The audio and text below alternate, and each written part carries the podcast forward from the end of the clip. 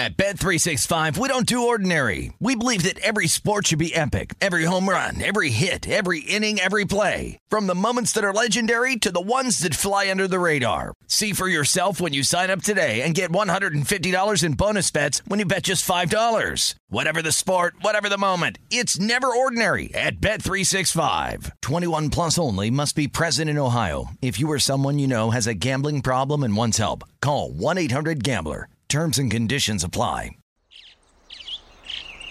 Getting ready to take on spring? Make your first move with the reliable performance and power of Steel battery tools. From hedge trimmers and mowers to string trimmers and more, right now you can save $50 on select battery tool sets. Real Steel. Offer valid on select AK system sets through June 16, 2024. See participating retailer for details. Whether you're a savvy spender maximizing your savings with cashback rewards, a thrifty rate watcher seeking the lowest interest, or a travel enthusiast looking for extraordinary perks, Kemba Financial Credit Union has a visa to complement your lifestyle and unique needs. Apply today at Kemba.org to unlock a limited-time 2% cashback on purchases and pay 0% interest on balance transfers for an entire year with a new visa from Kemba. You deserve a card that works for you. Restrictions apply. Offer ends June 30th, 2024. With Lucky Land Slots, you can get lucky just about anywhere. Dearly beloved, we are gathered here today to... Has anyone seen the bride and groom? Sorry, we're here. We were getting lucky in the limo and we lost track of time. No, Lucky Land Casino, with cash prizes that add up quicker than a guest registry. In that case, I pronounce you lucky. Play for free at LuckyLandSlots.com. Daily bonuses are waiting. No purchase necessary. Void where prohibited by law. 18 plus. Terms and conditions apply. See website for details. This is VEASAN's College Basketball Betting Podcast. Here is your host, Tim Murray. Welcome in, everyone. Another edition of the College Basketball Betting Podcast. Riding alongside Adam Burke. You can follow him on Twitter at Skating Tripods. I am Tim Murray, and if you haven't done so by now, please rate, review. Most importantly, subscribe and tell a friend. I know we're just getting these out. Week number 2 of the College Basketball Betting Podcast, and obviously we'll be taking you all the way through the NCAA tournament. We have hit record about 10, 15 minutes after Kansas and TCU concluded in Fort Worth, Texas. Adam, I had TCU in this game. I think you can look at it two ways, right? You can look at it as TCU missed opportunity, which is the way I'm going to look at it. 15 of 48 from inside the arc, majority of those at the rim. But you could also look at it as Kansas found a way to win on the road, avoided getting swept by TCU, which I believe Bill Self has only been swept in the regular season twice since he's gotten to Kansas.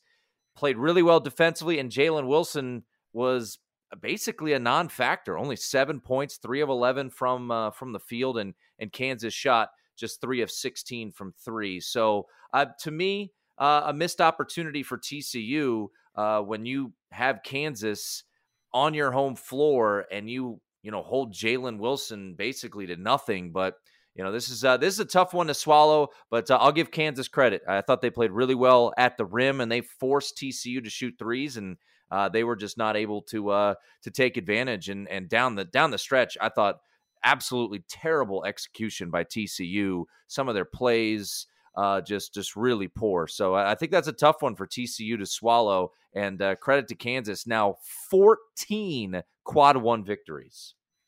Yeah, there are a lot of different ways you can unpackage and sort of look at this game. And, 27 offensive rebounds combined between the two teams and only 121 points. So it was not pretty. No, it was not definitely pretty. Not pretty. And look, I think there are a few ways to look at this. One of them being, the Big 12 is just really good. I wouldn't want to face any of these teams in the NCAA tournament, especially when you look at the SEC being down the way that it is. The ACC is not terribly strong this season either. The Big 10 is down quite substantially.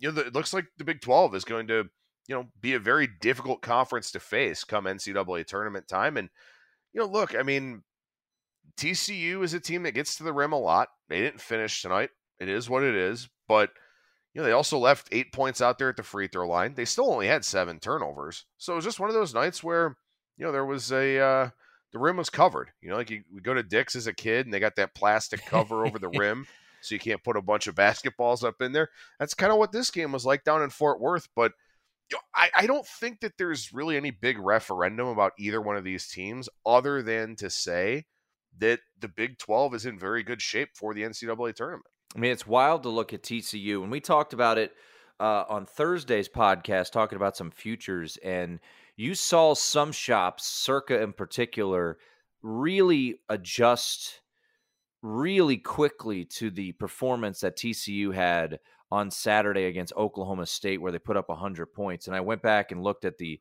box score on that one. They went 74% from inside the arc. And it was pretty impressive. So they, in that game, they shot 31 of 42 from 2. And here tonight, they, as I mentioned, 15 of 48 from 2. TCU, I did add them 40-1 this weekend into a futures, through a little future play on them. But do you believe, Adam, and I want to get to something that Seth Greenberg actually said on Follow the Money with me earlier on Monday in just a moment, but do you believe that TCU, from what you've seen, and now Mike Miles returning, this team being full strength for now, do you think this team could make a deep run? Eddie Lampkin, obviously, still a bit nicked up there, their big boy down low. Yeah, I certainly think this team can make a run. I mean, you know, like we talked about last week, it's kind of tough for me to jump into the futures market now because I want to see the draws that these teams end up with. But, you know, TCU defends the three extremely well. They don't shoot it well, so it's a good thing that they defend the three well. They've got a top 20-ish turnover percentage, you know, top 25 certainly on defense. They are pretty good on the offensive glass. You know, this is a team that does a lot of things well. They get to the rim. They get high percentage looks. Again, they didn't convert them in this game against Kansas, but generally speaking, they've done very well converting them at the rim. They came into this game shooting 64% on close twos and having a big shot share there as well. So there's a lot of things to like about this TCU team. And look, I mean, the reality of it is almost every game in the Big 12 is a quadrant one, or at least a high quadrant two game. So, you know, yeah, you're going to have some losses. You're going to have some difficulties, but you're not going to run into that too much in the NCAA tournament. So I think TCU is absolutely a team that checks a lot of different boxes here. But of course, again, it depends on, you know, the draw that they end up with. If they play a team that takes really good care of the basketball and shoots extremely well from three, that may be a tough matchup for them, but we'll have to wait and see what Selection Sunday brings. Yeah, and to put it in perspective, Kansas, 14 Quad One wins. The next best is Purdue with 9, and the alternate of that is North Carolina, 0-9 in Quad One opportunities as they lost on Sunday to NC State, and the preseason number one team is in a lot of trouble when you look at the field of 68 and if they're going to be able to make it in there. So, Seth Greenberg was on Follow the Money with me on Monday morning, and I thought he had a little interesting perspective on this. You know, obviously he was heaping the praises of the Big 12 and how tough it is. He said he loves watching it. However, the question he posed, Adam, was he's a bit worried about the style of play in the Big 12 and how the refs are going to call these teams in the NCAA tournament. These teams are incredibly physical. I mean, if you watch Kansas TCU tonight, that was an incredibly physical game. Bodies are flying everywhere, and it really wasn't a whistle fest. I mean, the Big 12 refs, for the most part, let them play and know that these teams are physical. So that was one thing that Seth Greenberg kind of brought up as a possibility of a worry for some of these Big 12 teams to make a run, is that the physicality that they play with day in and day out in the Big 12, those might lead to quicker whistles, especially in the first 4 rounds before you get to the final 4, where they might loosen up the whistles a little bit. Yeah, I think it's a fair complaint. Again, it's obviously something that's kind of hard to figure out this far in advance, but certainly something where you know, if you get used to a physical style of play, and it is a physical style of play in that conference, you know, and you get to facing teams where you've got refs from all over the country, stuff like that, it's definitely a concern. I mean, look, you know, offensive free throw rate in terms of free throws versus shot attempts, the Big 12 is tied for third, you know, so these teams do get to the line a fair amount. There are a fair amount of whistles in the conference, but, you know, that's going to be something that'll be really interesting to see. And maybe we get a feel for it early on in the tournament where, you know, these Big 12 teams are in big favorite roles and they're going to be able to push teams around. How is it called when they're playing the 3-14 game or, you know, playing the 3-6 game in the second round, something like that? You know, then how is it going to be approached? That's just something where we're just going to have to wait and see. You know, I remember talking last year about liking the prospects of the SEC in the NCAA tournament because there are so many teams that play so many different styles. You've got teams that play slow, teams that play fast, teams that chuck from three. You've kind of seen it all. Well, that worked to some degree. To another degree, it didn't work. So that's, you know, an interesting speculation, I think, about the Big 12 and something that, you know, as I said, I mean, we'll just have to wait and see what the draw looks like, too. I mean, will they play other physical teams? And how will those games be 35 free throw attempts for each side? It's definitely going to be something that I think you factor in, especially from a total standpoint, once we get to the tournament. Well, if TCU shot like they shot on Monday night in the NCAA tournament, they could be in a lot of trouble as they struggled from the free throw line. So good win for Kansas. Bill Self and company avoid a season sweep. Remember, they lost at Fog Allen by 23 earlier this season, and TCU now 1-1 with the return of Mike Miles, 30-1 or so you can find right now in the futures market. All right, let's turn our attention to Tuesday. We'll run through a card that's pretty loaded. And, you know, we'll kind of go in chronological order here. Xavier hosting Villanova. Xavier is a 5.5, 6-point favorite in this spot.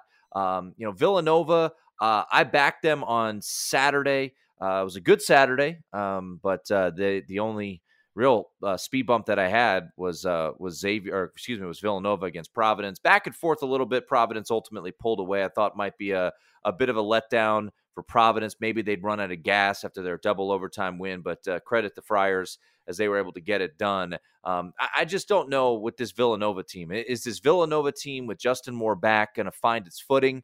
I believe this is that was the third or fourth game back for Justin Moore. You know, there's part of me that wants to take the points here with Villanova, you know, on the road at Xavier. Obviously, Xavier's still dealing with the loss of Fremantle, but haven't got to the window on this one. Anything you see Villanova catching 6 or 5.5, depending on where you look right now against Xavier.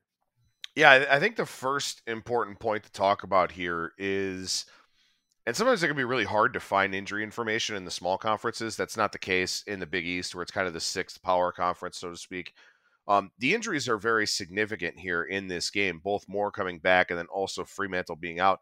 In the first meeting, Fremantle had 29 points and 11 rebounds, and Xavier won 88-80. And when you look at, you know, Bart Torvik, for example, for this game, he's got it more like Xavier -10. Haslametrics has it Xavier -8 pretty much. But obviously you see the market number being lower. And in fact, maybe some initial interest in Villanova in this game. So it's important when you're kind of going through and looking at these sources of college basketball information to understand that, you know, the full body of work that we've seen to date kind of assumes everybody's healthy with these projections.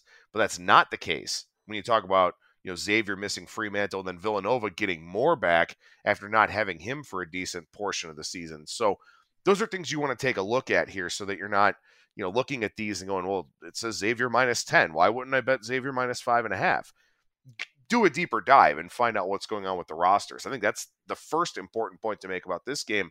And the second is, I mean, Villanova is, are they, you know, kind of getting it together a little bit, maybe?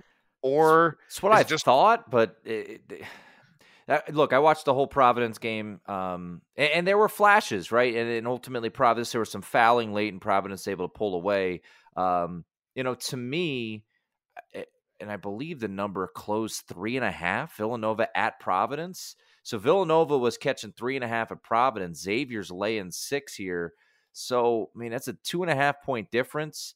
You know, to me, you know, it would be Villanova or pass for if anything here in this spot, you know, with, and I'm a believer, and actually the sixes are gone. It opened 6 at Circa, that got scooped up right away. So you're looking at 5.5s.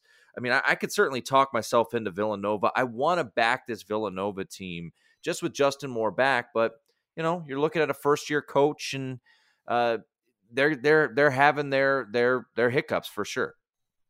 Yeah, definitely. And I mean, they're a terrible offensive rebounding team. So if they don't make a shot, they're one and done. They're 328th in the country, at least going into Monday night, in offensive rebounding percentage. And Xavier's a good defensive team. They're a good rebounding team overall. So that's a problem for Villanova. You know, this isn't the same shooting Wildcats that we've seen over the last few years. They're only shooting 33% from three. Now, Moore probably going to help that a little bit, even though he's only around 25% here so far since coming back. But you know, that's the thing about Villanova, is they're pretty reliant on the three. They have the 6th highest three-point rate in the country, and they're not shooting them at a high percentage. So that's the thing you worry about with Villanova. But again, maybe that's something that Moore, kind of being a leader for this team, can help them figure out. All right, a game that has intrigue for me, and I know you're going to roll your eyes, but it does fit the old unranked favorite versus ranked situation, which is now 29-13 against the spread. Virginia Tech's laying 2 against Miami. Miami's hot, man. You know, you were right last week. I was off. You know, I underestimated both Miami and maybe gave too much love to North Carolina, who just might flat out stink. As Miami went into the Dean Dome, and it's a 6-point underdog, and ended up winning by 8. So that was a really impressive performance from Jim Larinaga's bunch, and they bounced back with a win and cover against Wake Forest. So this is a team that, you know, outside of an 8-point win over Louisville, I believe they're 5-1 ATS over the last 6. And, you know, I'm curious your thoughts. We talked about this on Thursday's pod with Matt, revenge in conference play. And this is a revenge spot for Virginia Tech taking on Miami. Miami came back, beat Virginia Tech back on January 31st down in Coral Gables, 92-83. This is a Miami team that can light it up, man. They're really impressive. And, you know, for Virginia Tech, that was a very popular dog on Saturday in Pitt, laying or catching 5.5. I was on the Hokies, and I pretty impressive performance from Virginia Tech. I think both these teams are incredibly well coached. I'm a big Mike Young fan, and I'm a big Jim Larinaga fan. So I don't really give an edge one way or the other. It does feel like in Blacksburg at Castle Coliseum, this is a pretty, you know, outside of that ugly loss to Boston College, which you can consider a letdown after beating Virginia, I do feel like going to Castle is a tricky spot. To me, I'm looking a little bit at Virginia Tech on the money line here. But, you know, I faded Miami last week and got burned. So that's certainly sticking in the back of my mind. Well, to be fair, I mean, North Carolina was 5 of 31 from 3 in that game. So major outlier. I mean, nobody really shoots that bad. So that was just kind of a major outlier for the Tar Heels in that game last week. But something I think is kind of interesting is, in terms of Miami, they've kind of been penalized a little bit on the road because they had that loss to Georgia Tech early on. They couldn't finish off North Carolina State, lost that game in overtime, lost by 2 to Duke. All of this in a 17-day stretch. And I think that they kind of got this perception out there in the market that they just couldn't win on the road. Well, now they've won back-to-back road games. They beat Clemson and that win over North Carolina last week. They had a blowout win over Florida State on the road back on January 24th. And when you look at their body of work on the road, their results aren't spectacular. They're only 6-4 in true road games, but their stat profile looks pretty good. So I think that was part of what happened last week in that line against North Carolina, was just people kind of looking with some skepticism at Miami on the road. Look, this is a top 10 team in offensive efficiency. They get to the rim and they convert at a high rate. They shoot the three at almost 37%. There's a lot to like about this team. And the thing about Virginia Tech is, you know, they're a good offensive team too. They just haven't had the breaks in close games. I mean, this is a team that's 7-7 in close games, but you know, they had a stretch where they lost a bunch of them in a row. They've kind of leveled off a little bit now. I understand, you know, where you're coming from with the trend. I understand it's been very profitable, and it's something that the books are accounting for at this point, and it's still coming through.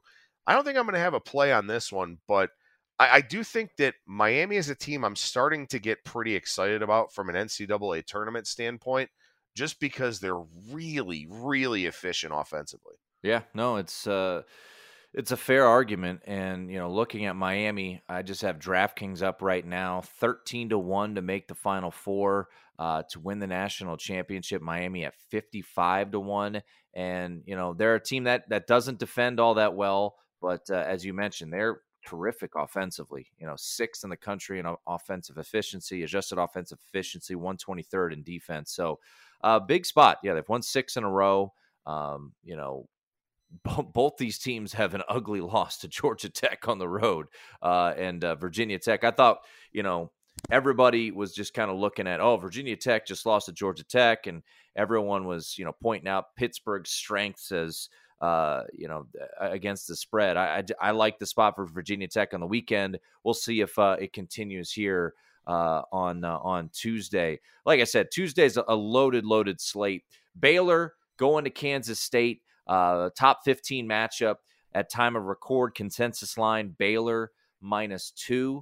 The tale of two halves for Baylor, Adam, over the weekend. They're up 45-32 at halftime against Kansas, and they lose by 16. So if you had a Baylor, what was it, +5, 6 ticket, that was a tough one to swallow, as they were outscored 55-26 in the second half. And then Jerome Tang squad, really nice bounce back spot. I had the Purple Cats over the weekend. Wasn't pretty initially, but ultimately get home here. So Kansas State at home, hosting Baylor. You know, mentioned revenge spots. Baylor did, or excuse me, Kansas State got the best of Baylor in Waco back on January 7th. I don't have a play on this one, but curious if you have any thoughts on this top 15 showdown.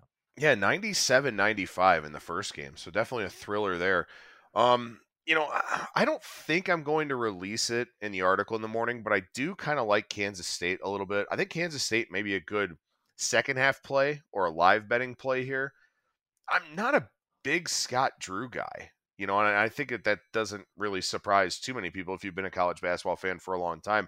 I know they got over the hump finally, but I think the job that Jerome Tang is doing with Kansas State has been very, very impressive so far this season. You know, they were trailing by 8 at the break against Iowa State, and that game flipped in a hurry in the second half. I think this one could go the same way. Kansas State gets to the rim at a much higher rate than Baylor does, which is pretty interesting, although Baylor is really stingy about letting teams get to the rim. So the first game was kind of interesting in that regard. Baylor was 9 of 9 at the rim. Kansas State 12 of 16. The big difference is Baylor was at the free throw line 38 times, and they still lost the game. So I think Kansas State would be the side I would look at here. But, you know, the one thing about me and my handicapping style is I think a lot of these marquee games are just lined very tightly. So I try to look down the board at other conferences for value. Yeah, we'll get to your Maction games here that intrigue you as well. Texas A&M, kudos to Buzz Williams' squad. That was a really impressive win. I had my list of games I wanted to bet on Saturday, and sometimes you leave off games that hit and you get so frustrated. This was actually a game I left off, and I would have been wrong, because I actually liked Missouri here in this spot, and Texas A&M was able to get it done. I did play Big Blue Nation in what was a spot that, well, I guess it burned me today. I went against a revenge spot tonight, and it didn't work out. I went against a revenge spot last week with Loyola Marymount and Gonzaga, I think is still scoring in that game, so that was not great. But, you know, Tennessee's a team we talked about in the first podcast. I'm not a believer in Tennessee. You know, I know the numbers love them. I think they're, you know, top 5 in the net, top 5 in Ken Pom. The defense is great, but, you know, we talked about it. I mean, the offense has a lot of struggles. I mean, 19 points in the first half here. So they go on the road to College Station. You know, Ken Pom has Texas A&M as a 1-point underdog, but the market actually has Texas A&M as a slight favorite here, 1.5. You know, this is a bounce back spot in theory for Tennessee coming off the loss to Kentucky. But look, this isn't Alabama in a bounce back spot where their last two losses, I think they've won 101-44 against Vanderbilt and then 108-59 against Georgia. So I don't see Tennessee doing an Alabama situation here. I've been impressed by what Buzz Williams and his squad have done here late in the season. I mean, this is a team now, Adam. They're 12-2 in the SEC. I mean, they are the second best team in the SEC right now, only one game behind Alabama. They're three games clear of Tennessee. Yeah, and I think what's really interesting is if you look at, you know, somebody like Lunardi in terms of the bracketology, Texas A&M is only a 9 seed because early in the year, I mean, they started 6-5. They lost to Murray State and Colorado on a neutral. They lost killed by Colorado. They got crushed by Colorado. They lost to Wofford, who's really not that good this year. Yeah, at home. They lost on a neutral by 15 to Boise State. Boise State's a good team, but that's a really bad loss. But then here they are in SEC play. And to be fair, I mean, they've won their close games. That's definitely been beneficial for them. But this is an interesting game in so many ways. Again, I handicap a lot looking at shot selection. Texas A&M forces you to take a lot of threes. Their three-point rate against 45.3%. Tennessee shoots a lot of threes, and it's why I'm worried about them in the NCAA tournament, along with Rick Barnes. But they shoot a three 40% of the time, and they're only shooting 32% on them. So this is a really, really intriguing game where I'm kind of pulling for Texas A&M, I think. But at the same time, like, you can find Texas A&M. I think I saw DraftKings had 150-1 over the weekend on them. Like, I get they might be an 8 or 9 seed, but this is a dangerous team because of the style they play. So really, really interesting game here where I don't think I'll have a play, but I'll be following along with it pretty closely. The one game I am interested in for the SEC tomorrow, I know you like to look at spot plays a lot.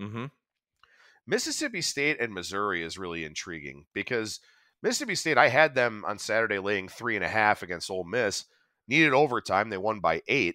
They didn't play very well in that game at all, but they came away with the overtime win on the heels of losing at home to Kentucky. Missouri in a bit of a bounce-back spot themselves off of just losing to Texas A&M and getting completely throttled by Auburn the game before that. That's a sneaky little game where I think Missouri's probably the side in that one. So that's one I may kind of take an extra look at in the morning. And in fact, we've already seen that line swing towards the Missouri Tigers. One last note, I want to go back. And, you know, so many of us, and look, I go to Ken Pom and Bart Torvik and Haslam, all of these advanced numbers we talked about in our first podcast, Adam. It's so many useful resources out there. And Ken Pom has kind of become the gospel, so to speak. And you look at Texas A&M, as you alluded to, and they've got some really, really ugly losses. And they're top 30 in Ken Pom right now. It's sitting at 29. But if you go to Bart Torvik, so they started SEC play in the new year, right? And they're 12-2. If you go to Bart Torvik and filter it from the start of the new year, Texas A&M is the second best team in the country.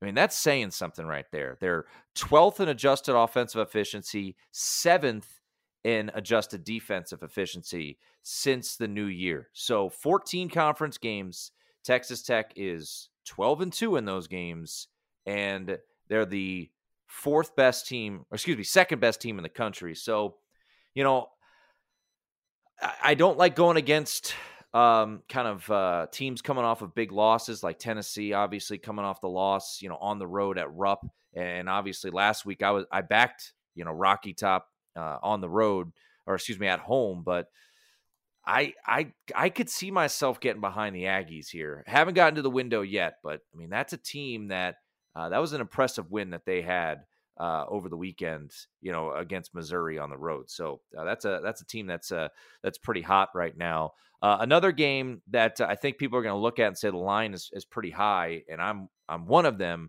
But you know, sometimes those lines are telling you the story. Creighton and Marquette, mostly 5.5s at time of record. There's 1-6 out there at Circa in favor of the Blue Jays. Marquette has had a week off here, so that they're going to be well rested going into this road game at Creighton. And Marquette is sitting there 21-6 in the country, top 10. Last time we saw them play, They snuck out a victory against Xavier at home, didn't get the cover, got a tip in at the buzzer. Their last two road games, Georgetown, whatever, UConn, they got smashed. But that might have been a situation where UConn just played their best basketball. This number, Adam, is kind of spooking me. Why is it so high? Because I love backing Shaka Smart as a dog, but sometimes these situations where the line is kind of telling you a little bit of a story, I'm starting to get a little spooked off by it. Creighton has been playing really, really good basketball. Speaking of, that stretch since the new year, Texas A&M is 2, Creighton is 5 since the new year, according to Bart Torvik. Yeah, I mean, Creighton's only 2 losses on the road at Xavier and on the road at UConn. Those are Marquette's 2 losses, sorry. Creighton is a team that, a lot of people really loved coming into the season, understandably so. And by the way, these two teams played on December 16th. Don't even think about using that game in your handicap because Ryan Kalkbrenner didn't play for Creighton. And they're a vastly different team with him on the floor. A few things I think are important to look at for this game here. The first is, Marquette and Shaka Smart, they play that havoc kind of defense. They force a lot of turnovers. They try to take the ball away. Creighton is very responsible with the basketball. Their turnover percentage on offense is under 17%.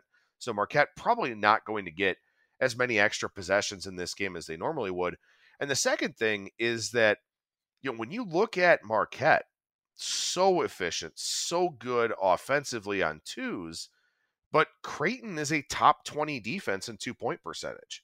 So this is a situation here where that line probably does look a little bit high, but Creighton is the better defensive team. They're not hurt as much by what Marquette does well on defense, which is take the ball away. And then also, Creighton can defend the interior, which is where Marquette wants to try and shoot from. So I think this is one where, as big as this line is, you start kind of piecing this handicap together, and it makes sense. The one thing I think I kind of like maybe a little bit in this game is over 148.5, just because I feel like these two teams are going to be able to go shot for shot if they really, really want to, and maybe this game plays it a little bit quicker of a tempo. And again, keep in mind, the first game was 127, but Kalkbrenner didn't play. So, that definitely changed the outlook for that one for sure. So a couple other top 25 matchups, or one other top 25 matchup, Iowa State and Texas. We'll get to that here in just a moment. But we do have another situation. Michigan State laying 3 against Indiana. Indiana, the ranked team. Michigan State, the unranked team. This is also a revenge spot. Indiana really put it to Michigan State back in January. They won 82-69 in that one. Trace Jackson Davis went for 31 and 15 in that victory. You see that a lot. Hood Schifino didn't really do anything in that game, so maybe that makes you a little bit nervous here. But to me, outside of the trend that we've talked about, Michigan State being at home, this will be their first game at home since the tragedy on campus last week. I was curious how they would play over the weekend against Michigan on the road there. And ultimately, Michigan State, led at the half, and then Michigan was able to pull away late in that game. It's going to be an emotional environment. And secondly, Michigan State, they really need to start getting some wins together here.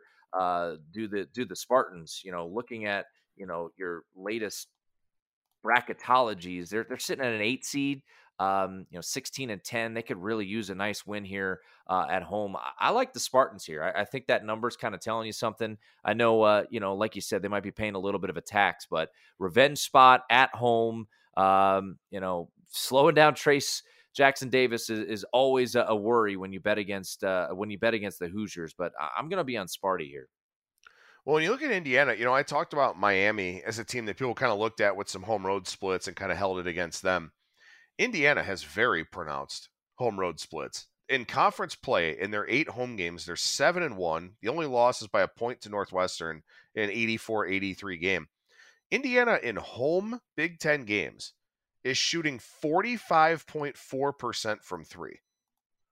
In their 8 road games in conference play, they're 12th in the conference in offensive efficiency. They're shooting 31.4% from 3. They're shooting under 50% on twos.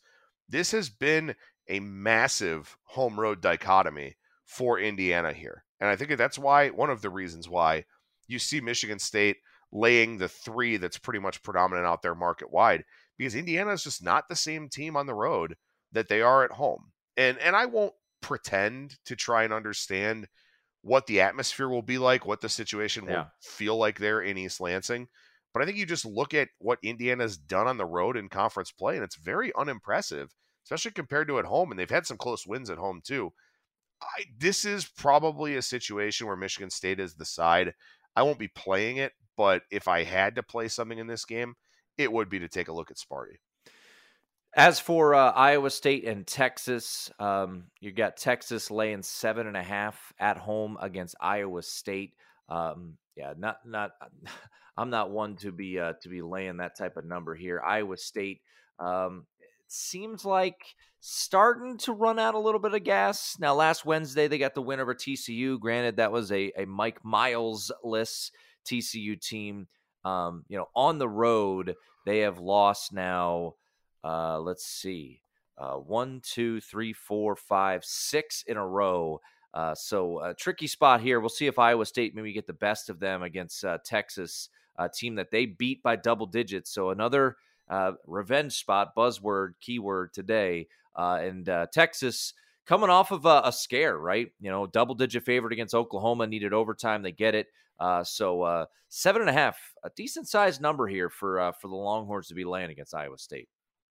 Yeah, this is another one where, again, I think the problem is Iowa State is a team that forces a lot of turnovers. They're second in the country in turnover percentage on defense, but Texas is a top 25 team in turnover percentage, and they take better care of the basketball. And that's what you're oftentimes going to see in these games where you see these bigger spreads, the idea that Texas will end up with more possessions because they're going to be the team that forces more turnovers. They're going to be the team that takes better care of the basketball. And so as a result, with an offense that's top 30 in two-point percentage, the idea would be that they could win this game by margin, assuming that things kind of play out to their statistical expectation. The other thing I think is kind of intriguing here is the pace war. Iowa State's 313th in adjusted tempo, according to Torvik. Texas is 94th. So if Texas is getting those turnovers, they can run the floor. They can make Iowa State kind of, have to go up and down with them. And as you said, it feels like the Cyclones maybe running out of gas a little bit here. They're not the deepest of teams. They're very senior heavy up top. That a lot of those guys kind of play a lot of minutes. They don't really have much of a bench. So this kind of quick turn in conference play, I think, is something that's a little bit worrisome for them. All right. Let's wrap it up here. Big card on Tuesday. Once again, we'll be back Wednesday night. Myself and Matt Humans taking a look at the Thursday card. Right now, I'm going to be on Virginia Tech, probably waiting for a money line price. And then I like Michigan State. So, yes, I'm following the trend, but both are also revenge spots, both being at home. So I'm going to take both of them. I like A&M. I haven't decided to pull the trigger yet, so that could be something I could ultimately be adding. But a couple MAC games that intrigue you on Wednesday, or excuse me, Tuesday, Adam. So take it away for some action. Yeah, so two of the best teams in the MAC are going head-to-head here on Tuesday night, Toledo and Akron. And this one will be played up in Northwest Ohio at Toledo. Toledo's laying 4.5 out there, depending on where you look. Total up around 150, so the expectation for a high-scoring game here, which I think is intriguing for a couple of reasons. One is Akron is one of the 50 slowest teams in the country in terms of tempo. You got a total here of 150, basically, where Akron doesn't really run the floor, but Toledo is that bad defensively that there's a thought that Akron's going to be able to hang around in this game. But Toledo is a top 15 team in offensive efficiency. They're a top 15 team in effective field goal percentage offense. They shoot the 3 at almost 39%. There's a lot to like about this Toledo team, I think. And I tend to agree with where this line is going here, because even though these two teams, look pretty similar from a record standpoint, if Toledo is scoring, it's hard for Akron to keep pace. They get to the rim in a pretty average amount, but they take a bunch of threes. They'll have to knock those down on the road. So I lean Toledo a little bit in that one. And the other one, the conference's top team, Kent State, is actually on the road in Muncie against Ball State. They're laying 3.5.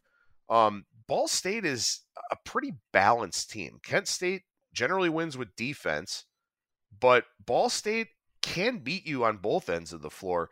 I think I kind of like Ball State getting points here at home in this game, where Kent State probably is the class of the conference, but Ball State at home shooting almost 38% from three against a Kent State defense that forces you to take threes. I think I'll be on Ball State here getting the points when I write the morning article up. So one last one I do want to mention in the Atlantic 10, Richmond is hosting St. Louis on Tuesday night, 7 o'clock tip, 619, 620 rotation number. It's a pick consensus right now. And the reason we wanted to bring this game up, it's been not a great year for Richmond. Richmond was a senior-laden team last year, made the run to the NCAA tournament by winning the A-10 tournament, won a game, and then ultimately bowed out against Providence, I think by 28 or something like that, because I had Richmond in that game catching 4. That did not work out all that well.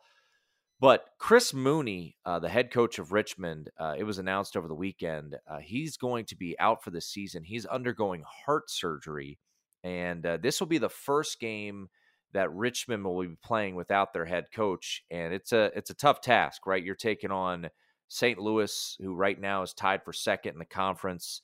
They're a pretty darn good team. Adjusted offense efficiency second in the nation, 72nd in the nation, not second in the nation, second in the conference. So this is quite the spot here, and I do wonder. You know, I like to find situational spots, right, Adam? I don't know. You know, usually you could see a team rally. Richmond has it's been a really tough year, right? They're 13-14. They're 6-8 in conference play. I think they've lost, I want to say, 6 of their last 8 games. They did have a home win against Fordham, which is a pretty good win this year. You know, is this a spot to maybe look at the Spiders as kind of an emotionally charged type of situation? Well, the emotion will definitely be on Richmond's side. The problem is they're just not the better team. Yeah. In this game. And this is effectively a coin flip game. You got to pick them pretty much across the market as we're recording here. I just think St. Louis is definitely a better team. Richmond doesn't get to the rim. It's 10% more of St. Louis's shots are close twos. So they should get to the rim in this game more frequently. Richmond they take a lot of threes. They force a lot of threes. Their games can be pretty high variance. They're a very bad offensive rebounding team. So a lot of one and dones in terms of their possessions. And St. Louis has Travis Ford, who's a pretty good head coach. I mean, I know that, you know, when he was at Oklahoma State, he had some good teams, but he struggled in the tournament, had some, you know, 3 straight years with one and dones in the mid-2010s. But I think he's a pretty decent coach. And for Richmond, you know, look, I mean, at this point, you know, you're a 500 team. You got a losing record in conference play. You just start thinking ahead of the conference tournament. You just start thinking ahead to trying to get hot for a week. And see if you can kind of replicate what you did last year, where they were a better team, but they won 4 games in 4 days in that conference tournament to win the A-10.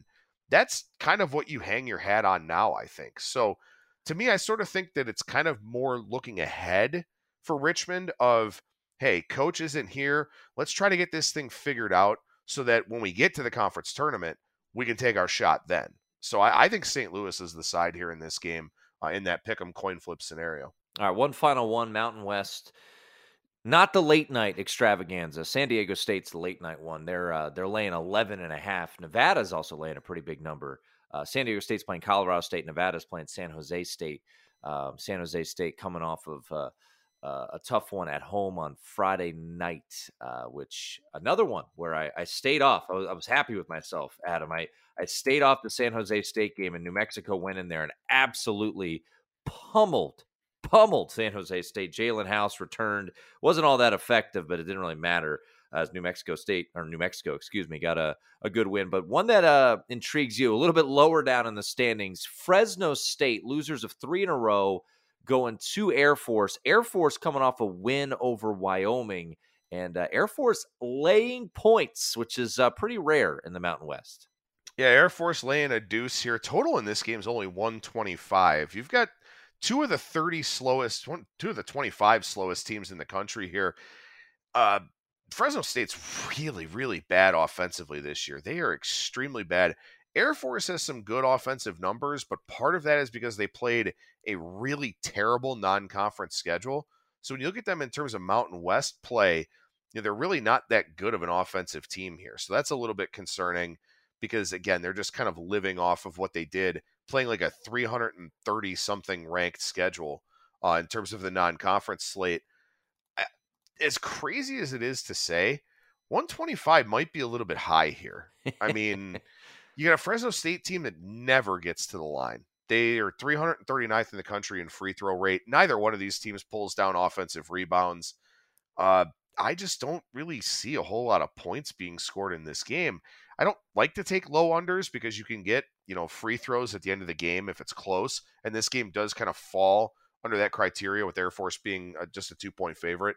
But we've seen a lot of runs on overs lately. You know, overs, I think it was like a week or two ago, were like 60+%, just a ton of games with a ton of points. I wonder if maybe the market is a little bit too high on the total for this game where, I mean, I see Torvik's got it 62.59, so that's 121, about 4 points below the market number. It's a very unpalatable bet to make, but I think under 125 might be the play here in this game. Nothing gets the juices going like playing an under in Fresno State and Air Force. Leave it to Adam Burke to take that. Make sure each and every day Adam is writing articles on VEASAN.com, so make sure to check that out. And he's helping me out this week. He's filling in on my show, VEASAN Primetime, with the Burke Bros. He and Danny Burke doing the good stuff there on VEASAN Primetime. I'm doing some Follow the Money all week long. Adam, appreciate it as always, man. Let's get ourselves some winners. And Matt Humans and I will be back on late Wednesday night into this feed. And then, of course, we'll have another episode late Friday night, early Saturday morning in this feed when Matt Humans goes over all the plays in his Circa college basketball contest. Adam, great stuff as always, man. Appreciate it. Yeah, man. Go get some sleep, dude. Yeah. I don't know how you're doing the 4 a.m. thing. Yeah, we got to get up. We got to get some coffee into the veins. Hey, you know what would really help us out? Please subscribe. Tell a friend too. The college basketball podcast is betting podcast is here, and we'll be with you up and through the NCAA tournament. We'll talk to you later this week right here on the VSiN College Basketball Betting Podcast. At Bet365, we don't do ordinary. We believe that every sport should be epic. Every home run, every hit, every inning, every play. From the moments that are legendary to the ones that fly under the radar. See for yourself when you sign up today and get $150 in bonus bets when you bet just $5. Whatever the sport, whatever the moment, it's never ordinary at Bet365. 21 plus only. Must be present in Ohio. If you or someone you know has a gambling problem and wants help, call 1-800-GAMBLER. Terms and conditions apply. Whether you're a savvy spender maximizing your savings with cashback rewards, a thrifty rate watcher seeking the lowest interest, or a travel enthusiast looking for extraordinary perks, Kemba Financial Credit Union has a visa to complement your lifestyle and unique needs. Apply today at Kemba.org to unlock a limited-time 2% cashback on purchases and pay 0% interest on balance transfers for an entire year with a new visa from Kemba. You deserve a card that works for you. Restrictions apply. Offer ends June 30th, 2024. Asking the right questions can greatly impact your future, especially when it comes to your finances. So if you're looking for a financial advisor you can trust, certified financial planner professionals are committed to acting in your best interest. That's why it's got to be a CFP. Find your CFP professional at letsmakeaplan.org. Judy was boring. Hello. Then Judy discovered Chumbacasino.com. It's my little escape. Now Judy's the life of the party. Oh, baby, mama's bringing home the bacon. Whoa, take it easy, Judy. The Chumba life is for everybody. So go to ChumbaCasino.com and play over 100 casino-style games. Join today and play for free for your chance to redeem some serious prizes. ChumbaCasino.com. No purchase necessary. Void where prohibited by law. 18 plus terms and conditions apply. See website for details.